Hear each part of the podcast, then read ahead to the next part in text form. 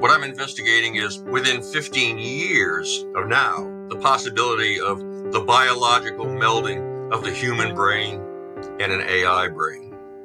Yes. Okay. Very interesting. Creating what the Defense Department, the American Defense Department, calls genuine centaurs. The Rational View is a weekly series hosted by me, Dr. Alan Scott, providing a rational, evidence-based perspective on important societal issues. Produced by Soapbox Media. The world needs evidence-based public policy now more than ever. Making the right decisions should not be partisan politics. Please help spread the Rational View by going to patron.podbean.com/therationalview. Together, we can make a better future. Hello and welcome to another episode of The Rational View. I'm your host, Dr. Al Scott. In this episode, I'm continuing my series on human enhancement. I've previously interviewed Guilia Dominijanni on her experiments on how people adapt successfully to adding a third robotic arm. Technology continues to advance in robotics, computing, and brain-machine interfaces, opening what I think of as a huge Pandora's box on the potential for future human enhancements. What does this mean for human society? To explore this, I'm going to chat with a distinguished author who has explored the issue in depth. If you like what you're hearing, I urge you to press like on your podcast app, share the love, and come visit me on my Facebook group, The Rational View. American author, Washington Post journalist and scholar Joel Garreau is an explorer of culture, values, and change. He has published several books, including The Nine Nations of North America, Edge City: Life on the New Frontier, and Radical Evolution, The Promise and Peril of Enhancing Our Minds and Bodies, and What It Means to Be Human. He has served as a fellow at Cambridge University, a Bernard L. Schwartz Fellow at New America Foundation, the University of California at Berkeley, and George Mason University. Previously, as a reporter and editor at The Washington Post, he was also a senior fellow at the School of Public Policy at George Mason University. Welcome, Joel, to The Rational View. Thank you very much, Al. You missed one, which is, for the last 10 years, I've been the professor of culture, values, and emerging technologies at Arizona State University for the last 10 years. And that's for the last 7 years, U.S. News has ranked it as the most innovative in the country. Wow. That's amazing. So you've had a long and distinguished career as an editor at the Washington Post and as a keen observer of human culture, values, and change. I want to ask you, just to get started, maybe as a retrospective over your career, what changes in the human condition do you regret most, and what gives you the most hope for the future? Wow, that's a good one. Well, let me start by getting us in the picture, and then we'll talk about what freaks me out and what doesn't. Humans have been shaping the future since fire, right? I mean, yes. Radical Evolution, however, which is what my third book and what I'm discussing about, our subject today, is about how, for the first time in history, we're taking control and redesigning what it means to be human. Not in some distant science fiction future. I'm not making this up, but it's happening right now on our watch. Now, when I wrote in Radical Evolution 20 years ago, our advances today were barely credible. I mean, I divided our amazingly evolving domains into the GRIN technologies: genetics, robotics, information, and nanotech, right? And now, since I wrote, genetics means CRISPR.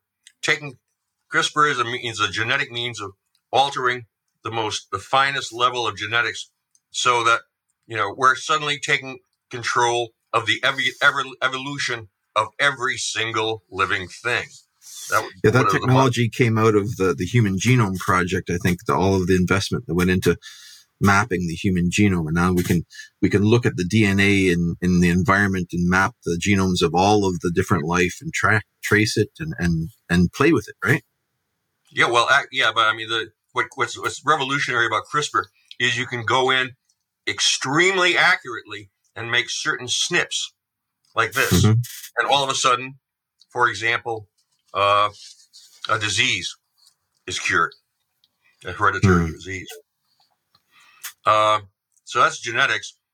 Robotics, again, that was, tracked vehicles 20 years ago. And today, Ukraine is suddenly fighting the first drone war, for both sides. That was hard to imagine 20 years ago. Genetics, robotics, now information. Well, the obvious thing there is the rise of highly capable AI. Yes. I don't need to say more about that. It blew our minds 2 years ago, much less 20 years ago. And now nano, that's the working at the level of the extremely small, we're actually manufacturing computer chips down to the 3 nanometer scale. And that's near the size of a molecule, It's comparable to a strand of human DNA. It's 1/1000th of a human hair. It's really pushing the edge of what's possible in physics. And when they say 3 nanometers on computer chips, that's the resolution of the circuitry that they print on the chips. The chips themselves aren't 3 nanometers, but the circuit elements are 3 nanometers. So you get extremely complex systems in very small chips. Yeah, I mean, those are the wires basically, connections. But, they're pushing up against the edge of where the signal is leaking out because it's so tiny. But, so the fact that they're actually in the manufacturing stage and it works, that's a real mind blower. All right, so fine. Yeah, so right. So 20 years ago, you wrote this book, Radical Evolution, suggesting that we are at an inflection point in human history. Now, obviously, based on the emergence of these technologies, this is 20 years ago. How did you do on your predictions? What surprised you? What were you bang on about? Yeah. Well, I'm a scenario planner, among other things, which means since scenarios are rational, logical, systematic ways of thinking about the future. And so I'm not advocating any of this, and I never, ever, never make predictions. Predictions are always wrong. Scenarios are wise. Specifically an antidote to how wrong, I also, flinch a little when people call me a futurist because, a lot of people who call themselves futurists are snake oil salesmen, frankly. And anyway, I like to suspect that I'm more rational about that. But what I did write about in Radical Evolution was the 3 scenarios for the future with this incredible, inflection point in history, whereas heaven, hell, and prevail. And the heaven scenario is one in which the curve of change, Moore's law and all that, the curve of change was going straight up. You conquer pain, suffering, stupidity, ignorance, and we all live happily ever after. That's where the transhumanist is. Fine, I'm not a transhumanist. It's a perfectly rational scenario. And I'm not knocking it. I just say, but there are 2 others, hell and prevail. In the hell scenario, same curve, but it goes straight down, and we wipe out the human race and possibly the universe, starting in the next 20 minutes. And this is Terminator, basically. Oh, that doesn't even begin to cover it. Yeah, no, I mean, you're talking about. Some of the hell scenario people, respectable people, talk about ripping the fabric of the universe. I mean, the hell scenario gets pretty bad. When I was writing, I had to say to the readers, I said, look, don't panic. Don't freak out. This is a scenario. Keep reading. There's also prevail. I figured, it was real. Stomach churning when I was writing that. God, there's a lot of dystopian futures you can imagine. Yeah, dystopian dystopian. I'm not a fan of dystopianism. I mean, it's so easy to imagine how a complex system could fall apart. I mean, it's child's play, you know. So I'm much more interested in trying to imagine how things could go right, just because I'm a contrarian. All right. And the third scenario is prevail, which is completely different from either the heaven or the hell scenario, in that it's not any nice, smooth curves, you know, brought about by technology. Prevail is in a whole other place. It's based on the notion that what matters in the future is not how many pieces of data we can get to talk to each other. It's how many ornery, cussed, imaginative humans we can connect. And and that actually kind of matches our history for the last couple of 100,000 years, is that the human species has a remarkable ability to muddle through. I mean, just when you think that all is over, you know, they amazingly, you know, you get something like Exodus in the Bible, you know, when Moses and 80,000 people and their goats and sheep and the whole thing are out there in the desert. And I mean, what are the odds of that working, right? Right. Well, so what happens is instead that they muddle through. They live out there in the desert for 40 years. I've always wondered why 40 years, you know, that seems odd. You know, I mean, the Sinai is not that big a desert. If you follow the rising sun instead of an angel with a torch, the promised land is on your left. You know, it's not that hard. But anyway, you can find it. The beauty of hanging out there for 40 years was that it prevented just about everybody with a memory of slavery from entering the promised land. And that's how the humans managed to muddle through. I mean, and the same thing goes in, you know, most of our favorite books are prevail books.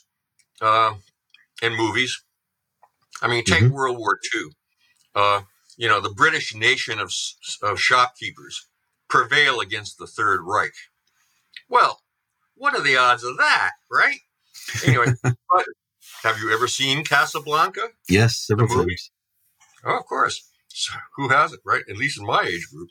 And I mean, and that's a classic prevail story. A small bunch of people, you know, who are intensely human, figure out a way to diagnose, solve, and cure their problems, you know, themselves, and not waiting, you know, for some authority to come through. You see this. You see the same thing in 9/11, for example. You know, the third plane never makes it to its target.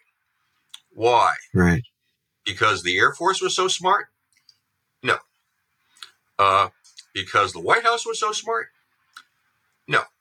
It's because a couple of dozen people on board that aircraft figured out, diagnosed, and cured, you know, the society's ills in a little under half an hour flat. Was it an ideal outcome? No. I mean, they all died, right? But they did prevail. And so that's at the heart of the prevail scenario. And I'm not predicting it, but it's the one I'm a humanist, so I'm kind of rooting for it. Yeah, yeah. You kind of don't want to, you don't want to bet for the robots, right? Right. I mean, you know, yeah. Could AI, you know, advanced AI, I mean, could it wipe out the human race? Sure it could. Yeah, sure it could. Am I rooting for it? No, I mean, humans have a, I'm interested in Team Human, which is also what I'm writing about in my next book. The Team Human is has this ornery, cussed, imaginative, surprising bunch of ne'er-do-wells that have this amazing capacity to muddle through. Oh, I'm looking forward to that. That sounds good. So, getting back to the question, the first question, what are you? Let's take them one at a time. What disappoints you the most about the last 20 years and the development that we've done? What scares you? Can I come back to that? Let me tell you what I'm working on now, which will give you some context. All right. Sure. What I'm working on now is when I'm finishing up is my fourth book, which is called Blue Lobster, of all things. And it projects 15 years into the future. And Blue Lobster, the idea behind that is there is such a thing as a blue lobster. It exists in the Atlantic. And it's a 1 in 2.5 million genetic anomaly. It's a metaphor for a total of like blue a black sky. Swan? Yeah, black swan. That's a good way of putting it. So the black swan that I'm looking at now is what I'm investigating is within 15 years of now, the possibility of the biological melding of the human brain and an AI brain. Yes. Okay. Creating what the Defense Department, the American Defense Department, calls genuine centaurs. Right now, you've seen these things in mythology. You've seen the statues of centaurs that are half human and half horse. You've seen this, right? And now we're building better. Believe it or not, since 2014, the U.S. Department of Defense has been talking about centaur honoring as the third offset. Historically, the first offset gave the American military an overwhelming advantage over its enemies through something that we could do that they couldn't, and that was nuclear deterrence. Yes. You couldn't wipe out our retaliation because of our triad, which was launching nukes from air, land, and sea. You couldn't take all that up. So who cares how many industrial-age tanks the Soviets had? The Americans had changed the game. Fine. Now, the second offset, which is what we're living in now, made everything in the military smart. I mean, again, most of our enemies were back in the industrial age. But so what we created was a world in which from smart soldiers to smart leadership to smart weapons to smart global networks, bringing the whole thing together, this is now known as the American way of war. The classic example of this is when, we took out Saddam Hussein's military, World War II military back in the day. I mean, it just, it wasn't, there was no contest. That's the second offset. And now, DOD, Department of Defense, is talking about Centaur Army. Well, what the hell is that, right? Well, what occurred? I've never heard of it. Yeah, Centaur. Look it up. Google it. The guy who was the creator of that was a guy by the name of Bob Work, W-O-R-K, like working with, Okay. Google it. But you can see it in the United States military today. What it currently means is joining at the hip the war fighters and their drones and robots and sensors and weapons. I mean, linking them up as close as you can. And a classic example is today's F-35 jet fighter, right? I mean, that's barely, it is a jet fighter, but what it is a human and a computer network controlling everything around it. The pilot can't even fly her plane without her helmet because the helmet displays everything that's going on. It connects her to her plane and the network, and most important, to the flock of drones that are her wingmen. And so what happens is that, today, in the case of a hypothetical encounter, you know, you can have an overwhelming advantage, because in a scenario like this, it doesn't really matter how many conventional jets you're up against. You know, a 20-1, no problem. I mean, that's the, I mean, you know, and again, these are scenarios. They're not, there are other outcomes, but the Air Force has tested the hell out of this, and they're pretty confident that this Centaur connection with the visor, that means, I mean, I know this sounds like science fiction, but I mean, these things are flying right now, right? Yeah. The drones are especially frightening, what those drone swarms can do. You know, I've seen videos of, you know, just they give them the picture of who they want to take out, and they just go through a city and find them. And, you know, that's it's like Star Wars. Yeah. Well, in that example, I mean, a couple of things. First of all, that example, as far as I know, is hypothetical and in the works, but I'm not aware that it's actually operational.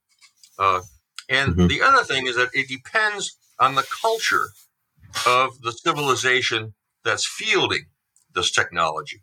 That's always true. And so, so for example, American DOD is really, really allergic to the idea of humans killing people without humans in the loop. Humans in the loop really matters to them because, for example, if a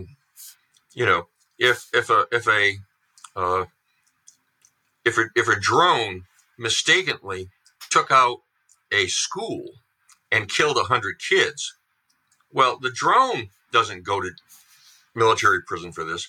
It's the officers, you know, who made this mistake, and they're the ones who get court-martialed. And Great. And also there's just the ethical position of Americans just hate the idea, you know, of this. So I hope that's true. I hope that's true. It is true. No, I mean, I'm not making this up. I mean, you look at Afghanistan, for example, where, okay, the drones over Afghanistan, you know, were run by people, operators at the Air Force Base near Las Vegas, and they were the trigger pullers. They were the ones who made the decision. They were the ones who would be punished if it was wrong.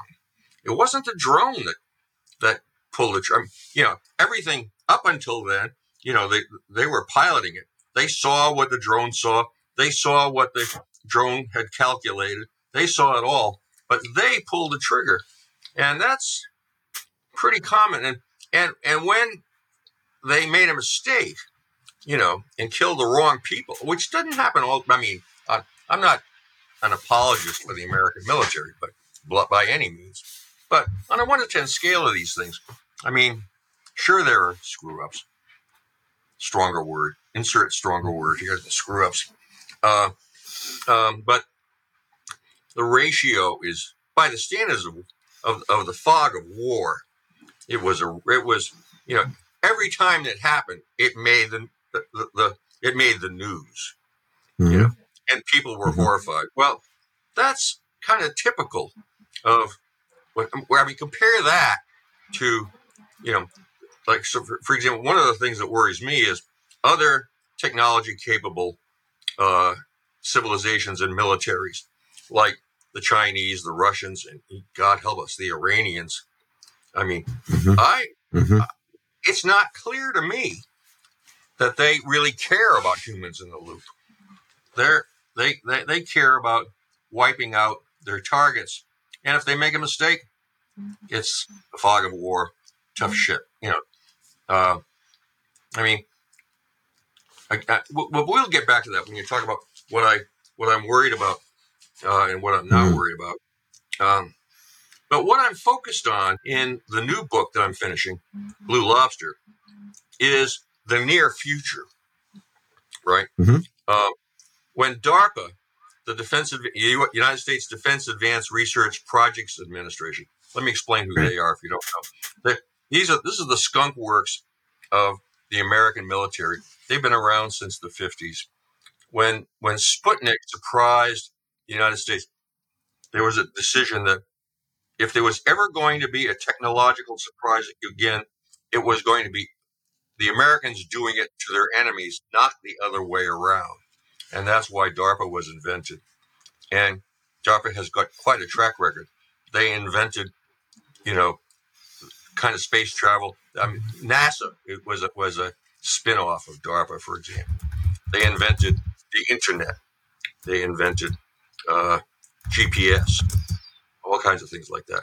And they've got a track. I mean, they got, and what they're great at is having a very, very high willingness for failure. And so, I mean, not everything they try works, but they're okay with that if they learn.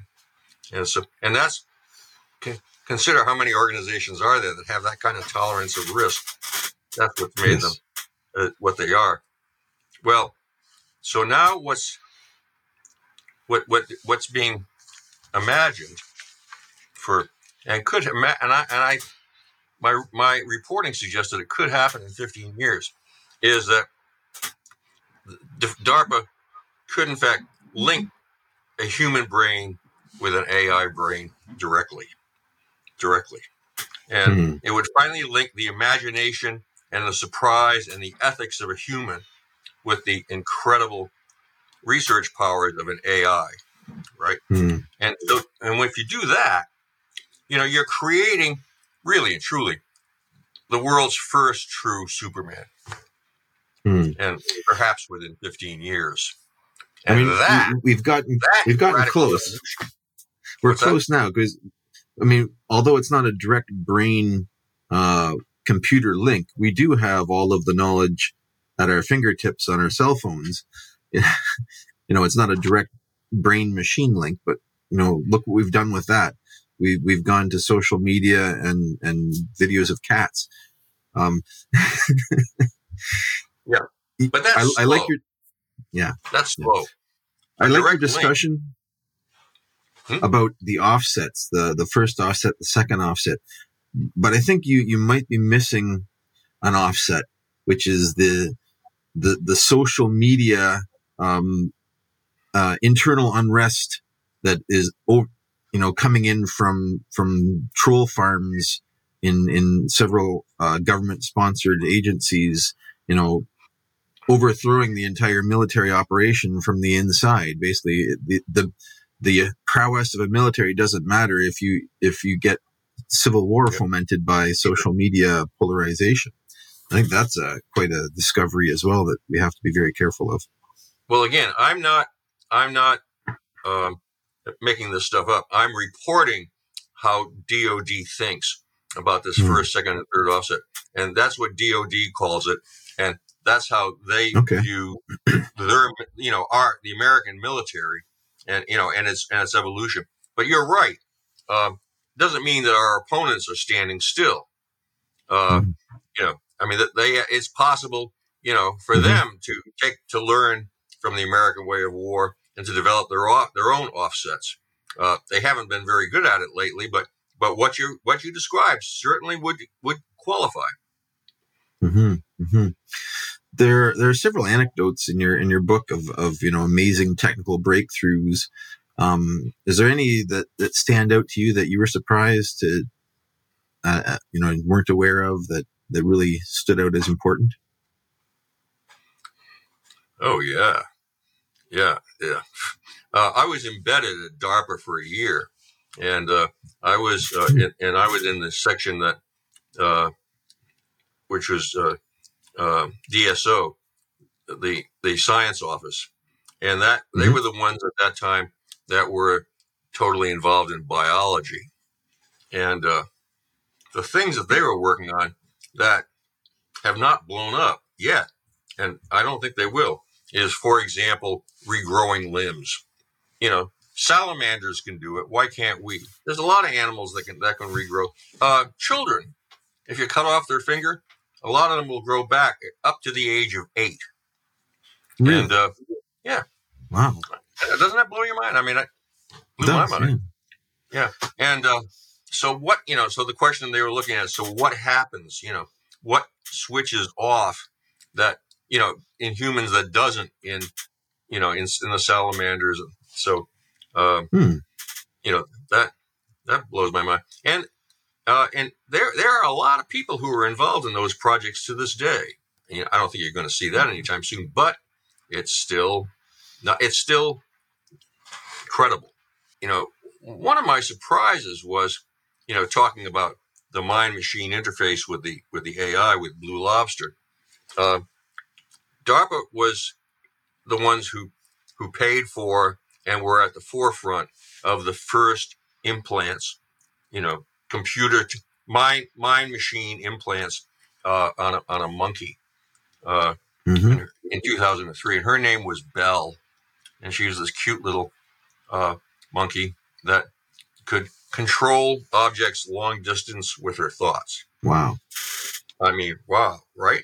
And this was pretty primitive. This is down at the University of North Carolina. They were working on it, or it was at Duke. But anyway, in a university in North Carolina, I think it was Duke. And what happened is, first they got her hooked on computer games. They gave her a reward. She played the game, and you know, and if she did it right, she got a reward. Fine. Then a brain implant with an array and connected very fine wires directly to her neurons in her frontal lobes that control motion. So they could watch what her brain was doing as she played the game. Fine. Then they did their dastardly deed. They disconnected her joystick so that nothing she could do with her hand was going to move the cursor. But Belle was a pretty smart monkey. So the first thing she noticed was that if she thought about moving the cursor, it moved. Wow. Because of the implant was picking up what she was thinking in her neurons, right? That's crazy. And, I know. And that was 20 years ago. And then the test that really kind of was the proof of operation was that they then hooked her up to a robotic arm up at MIT, you know, so 700-800 miles away, right? And they fired up the robotic arm. They fired up Belle's neurons and all that. And all of a sudden, the robotic arm at MIT would go back and forth and up and down, just like Belle would if it were Belle who were doing, you know, her motions. She controlled a robotic arm 800 miles away with her mind. And that was the big breakthrough. Now, the surprise to me in the last 20 years is that that technology of using wires and implants and, you know, drilling holes in your head hasn't really evolved as much or as far as I mean, it's been perfected in a lot of ways, but it's still wires in your head. And, kind of invasive. I'm sorry? It's kind of invasive. Oh, yeah. Yeah. You have to be a pretty big nerd to want to have holes drilled or pretty crippled at putting holes in your head. So I think Elon Musk is pushing for that, right? With his neural net. Oh, yeah. You implant a metal mesh on your brain and then... Yeah, a Utah array, that's called. And of course, I mean, most of that hasn't happened yet. I mean, but that is what he's pushing towards. And if and when that actually functions, I mean, that the next step, the thing is that in the current implants, it's all on the surface of your brain. It doesn't go very deep. And an awful lot of what makes you human and what control is, in fact, very deep. So how do you... And that's what you'd need if you created the Blue Lobster centaur. You'd have to go pretty far down. And there's something called optogenetics, which is a technology of glass fibers and Look it up, optogenetics. I won't bore you with that.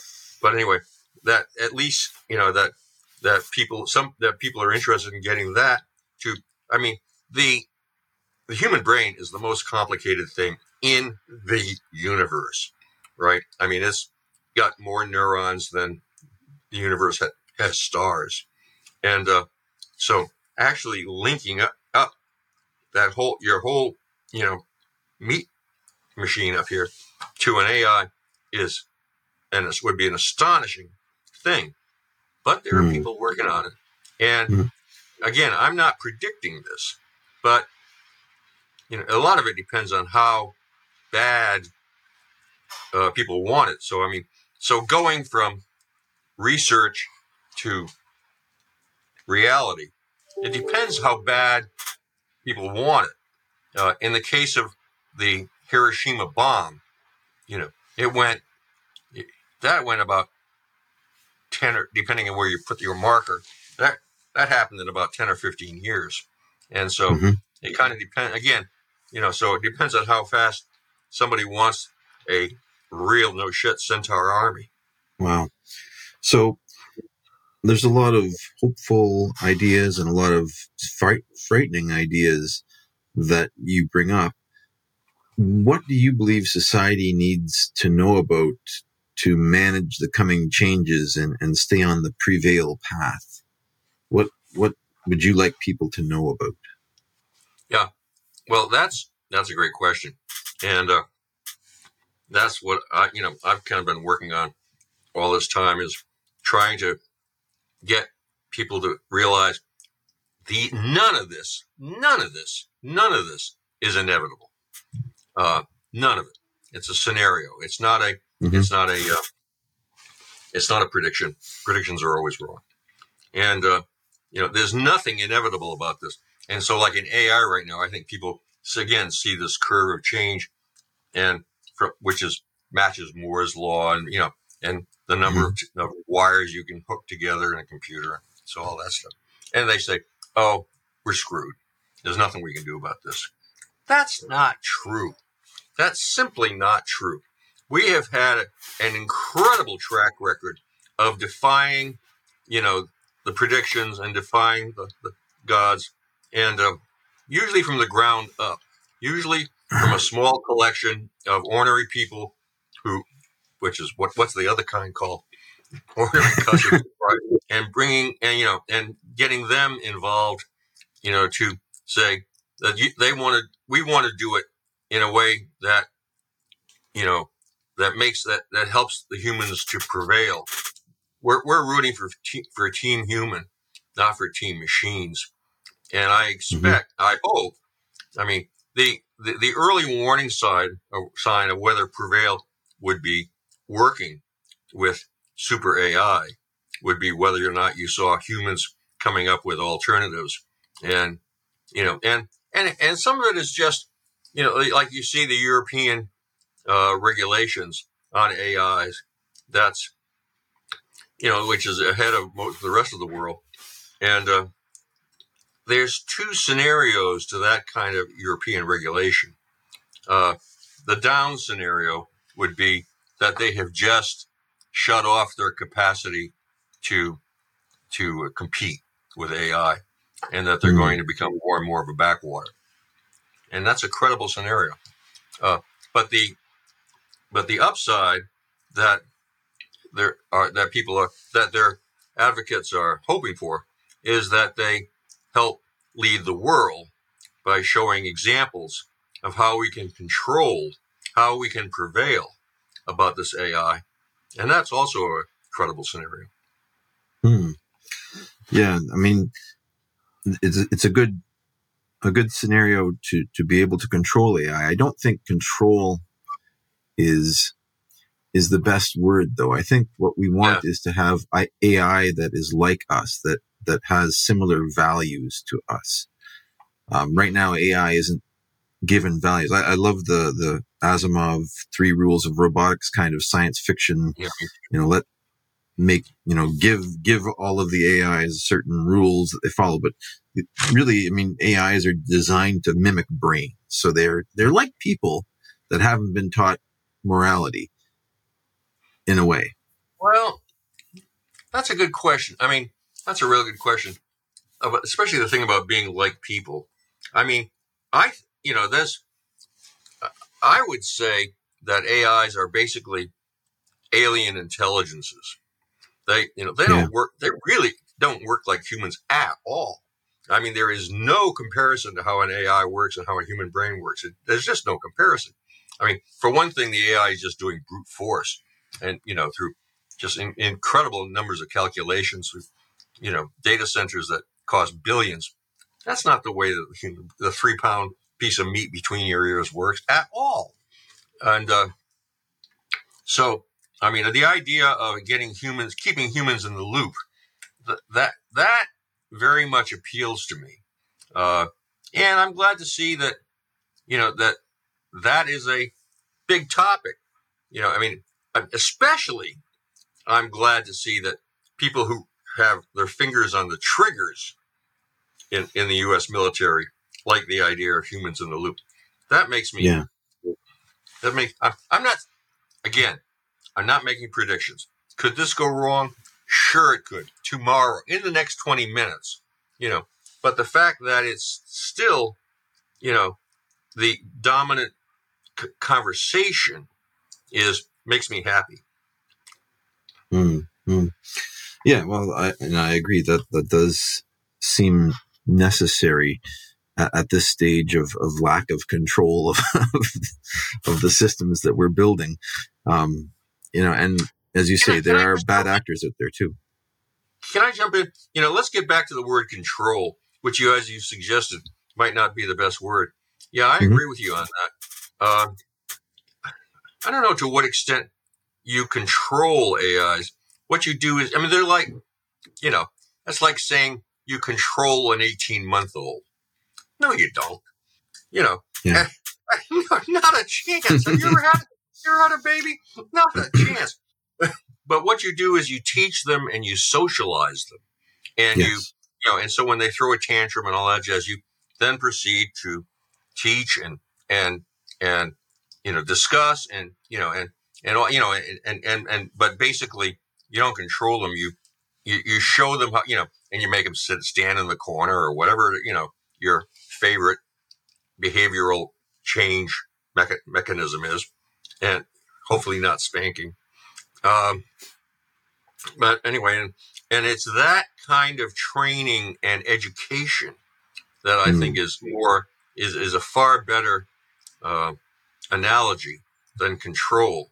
I mean, what you're doing is you're teaching an alien intelligence how to function in a way that's decent for our culture and values. Mm-hmm. Yeah, you're teaching it values. You're teaching it human values, or what is important to human society, and to have that as a value that it holds, that it makes goals associated with that, or at least I don't know if that it holds the values, but it at least avoids ticking us off. That we teach them to please don't do that. That really bothers me, and they don't. Yeah, I hope. No, that's very good. So, this has been a really interesting conversation. Looking forward to hearing about your new book coming out. When do you think Blue Lobster is going to be hitting the market? In the next year, I hope. Maybe 2. Excellent. But it's kind of an unusual book. It's a hybrid between fiction and nonfiction, but the book publishing industry just they're entirely divided between fiction and nonfiction, and hybrids make them allergic. So if you know anybody who's a fiction agent who wants to look at a really exciting book, give me a call, joel@garreau.com. All right. Very good. Thank you so much, Joel, for chatting with us today and telling us all about the scary and wonderful things that we can expect in human enhancement in coming years. Really appreciate you spending your time on The Rational View. And if you'd like, I can send you a Rational View t-shirt for your time. I would be delighted. Large, please. All right. Thank you so much. All right. Thank you, Al. If you'd like to follow up with more in-depth discussions, please come find us on Facebook at The Rational View and join our discussion group. If you like what you're hearing, please consider visiting my Patreon page at patron.podbean.com/therationalview. Thanks for listening.